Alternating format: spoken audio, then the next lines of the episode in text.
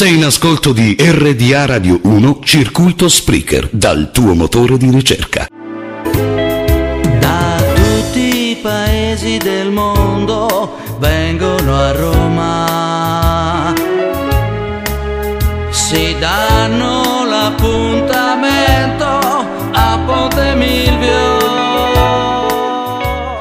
Cari ascoltatori di RDA Radio 1 e grande popolo giallorosso, ben trovati, buon lunedì, buon inizio settimana. Torniamo con Ponte Milvio dopo qualche puntata di assenza, infatti per impegni professionali manco dalla partita di Coppa della Roma ben vinta e poi dalla discutibile sconfitta contro l'Inter della settimana scorsa. Pertanto vorrei spendere 30 secondi su queste due partite. Dobbiamo dire che in Coppa la Roma ha fatto il suo perché la squadra che ha affrontato è una squadra di media classifica nel campionato italiano, se facciamo questo paragone. Contro l'Inter invece, forse per la prima volta mi sento di dare qualche colpa allo Special One, che forse qualche cambio lo avrebbe dovuto effettuare magari un po' prima. Abbiamo uno Zaleschi che sicuramente non è quello che abbiamo conosciuto negli anni precedenti, forse un po' di riposo potrebbe giovare alla sua condizione. Certo è che la mancanza di giocatori di qualità per la formazione rimaneggiata ha fatto sì che la Roma a Milano abbia giocato una partita tra i non pervenuti. E comunque se resisteva altri 10 minuti più recupero oggi parlavamo di un grande Mourinho parlavamo di una grande Roma che avrebbe conquistato un punto fondamentale contro l'Inter. Ma questa è acqua passata. Veniamo invece alla partita di ieri una partita cosiddetta stregata. Per chi mi conosce sa bene che io affianco l'esoterismo al mondo del pallone anche se queste cose non sono scritte però ci sono le cosiddette partite stregate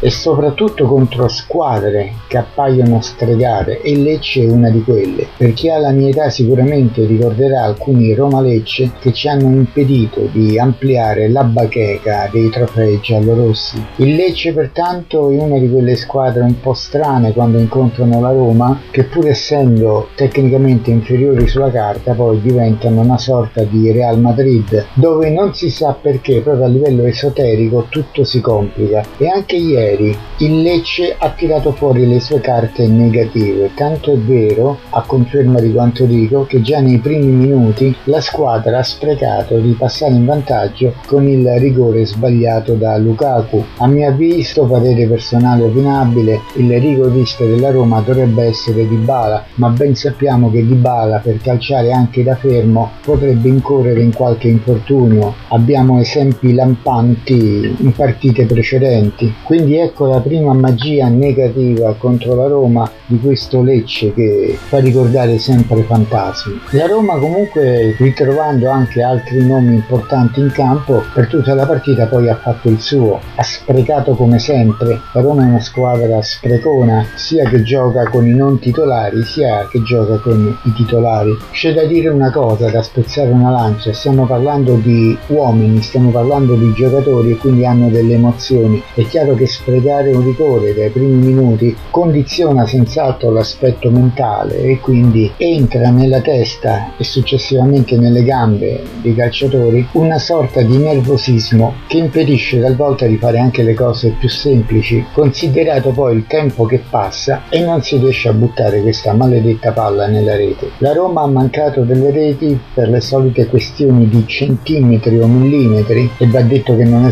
sfortuna questa imprecisione, riferendoci anche ai pali delle giornate scorse, dei commenti scorsi, quando sostengo che il palo è sempre un tiro sbagliato. Ieri non ci sono stati pali, però la porta è stata sfiorata per questioni di centimetri. Ieri con il ritorno di giocatori importanti mi aspettavo un uh, El Sharawi nel secondo tempo, perché io ritengo che El Sharawi è un grande giocatore da secondo tempo, in grado di ribaltare le partite con le sue giocate, con la sua velocità, in grado di saltare l'uomo ed è anche un giocatore che vede la porta. La beffa e i fantasmi del Lecce arrivano quando poi a 10 minuti dalla fine i salentini passano in vantaggio con un gol casuale, con il solito svarione della difesa, questa volta tra virgolette responsabile Mancini, grande giocatore, buon giocatore, ma a me ricorda molto Bagnez non come gioco, non come caratteristiche, ma per questa alternanza di cose belle e cose meno belle, magari nella stessa partita. Ed è chiaro che poi più passa il tempo, a pochi minuti dalla fine, quando si entra in zona Cesarini, termine dei cronisti degli anni 30 fino agli anni 60-70, e ancora una volta si arriva in zona Cesarini con la Roma che ribalta il risultato. È chiaro che arriva poi la mossa della disperazione, si mandano tutti gli attaccanti in campo, con il rischio anche di prendere un'imbarcata, ma a quel punto non si ha nulla da perdere e questa volta l'esoterismo, la magia della Roma ritorna presente e scaccia i fantasmi del Lecce. Se ci pensiamo bene, come commentiamo più volte, il gioco del calcio è imprevedibile. Per 90 minuti non si riesce a segnare e poi due gol in due minuti. Magia del calcio, ma anche magia della Roma, che in questa cosiddetta zona Cesarini la squadra che segna di più nel finale. E grazie alla Roma io penso che il signor Cesarini si sta ribaltando nella tomba di quante volte lo stiamo nominando in questi, in questi ultimi anni. Ricordiamo grande giocatore della Juventus degli anni 30 con la caratteristica di segnare negli ultimi minuti. Partita quindi da cardiopalma Pensate, io stavo sentendo la telecronaca, ero in macchina, stavo ritornando da Frosinone e dopo che ha segnato il Lecce sentivo qualcosa dentro, proprio quell'esoterismo che diceva, beh, non è finita, stiamo entrando in zona Cesarini, sicuramente la Roma come minimo pareggia e grazie alla magia è arrivato anche il secondo gol che ci permette di assestarci in classifica. Questo è fondamentale in vista della partita di Coppa, in vista poi di quello che sarà la super partita fuori casa, però giochiamo in casa contro la Lazio e lì è lì una partita da 1x2. Io dico sempre una partita dal risultato imprevedibile, quindi cominciamo a proiettare i nostri esoterismi, la nostra magia anche per domenica. Se la Roma non prende gol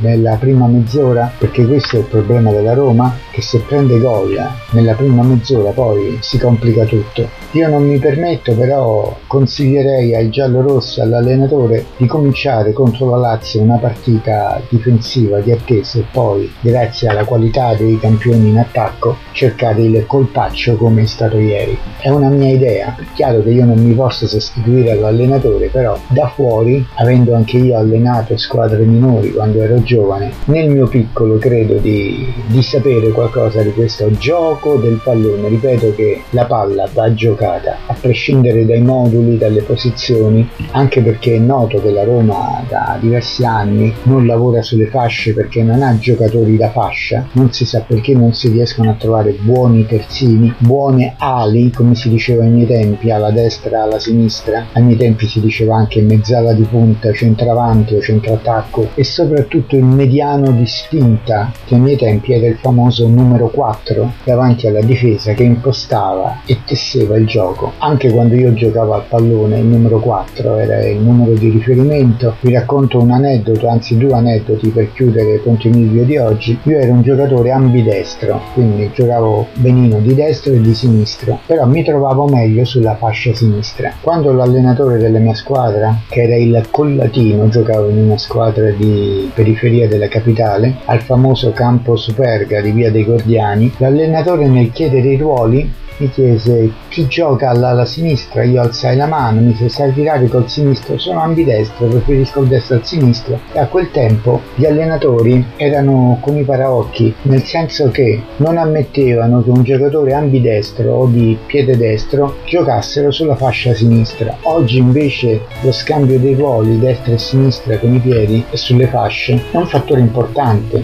quindi il sottoscritto ambidestro giocavo e rendevo molto meglio, guardavo il campo molto meglio, sulla fascia sinistra, sono stato costretto a fare l'ala destra e poi con risultati scadenti. Altra magia di quel periodo con la Roma, ero solito con i miei amici andare in curva sud, nel vecchio stadio olimpico di marmi e mosaici, grande monumento, che lo ripeto sempre nelle mie trasmissioni, non andava demolito. Ricordo che agli inizi degli anni 70 si pagavano 1500 lire per entrare in curva sud ed erano tante, specie per ragazzi ragazzi studenti come noi che però la domenica trovavano sempre in qualche modo racimovando queste 1500 lire per andare in curva sud dove tutti insieme in coro si gridava Forza Magica Roma! Oh, oh, oh! E questo è il coro che mi è rimasto impresso di quando sei ragazzetto, vai in curva e senti questo coro, che la Roma è magica.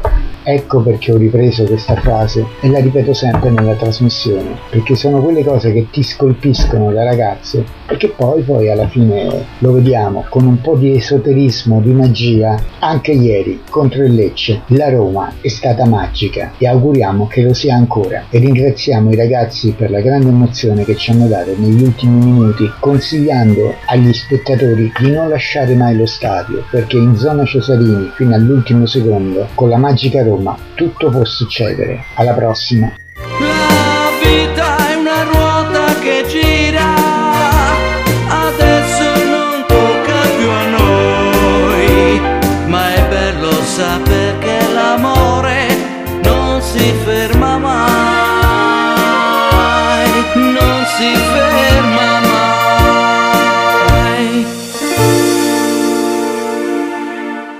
RDA Radio 1 Circuito Spreaker, la tua radio web.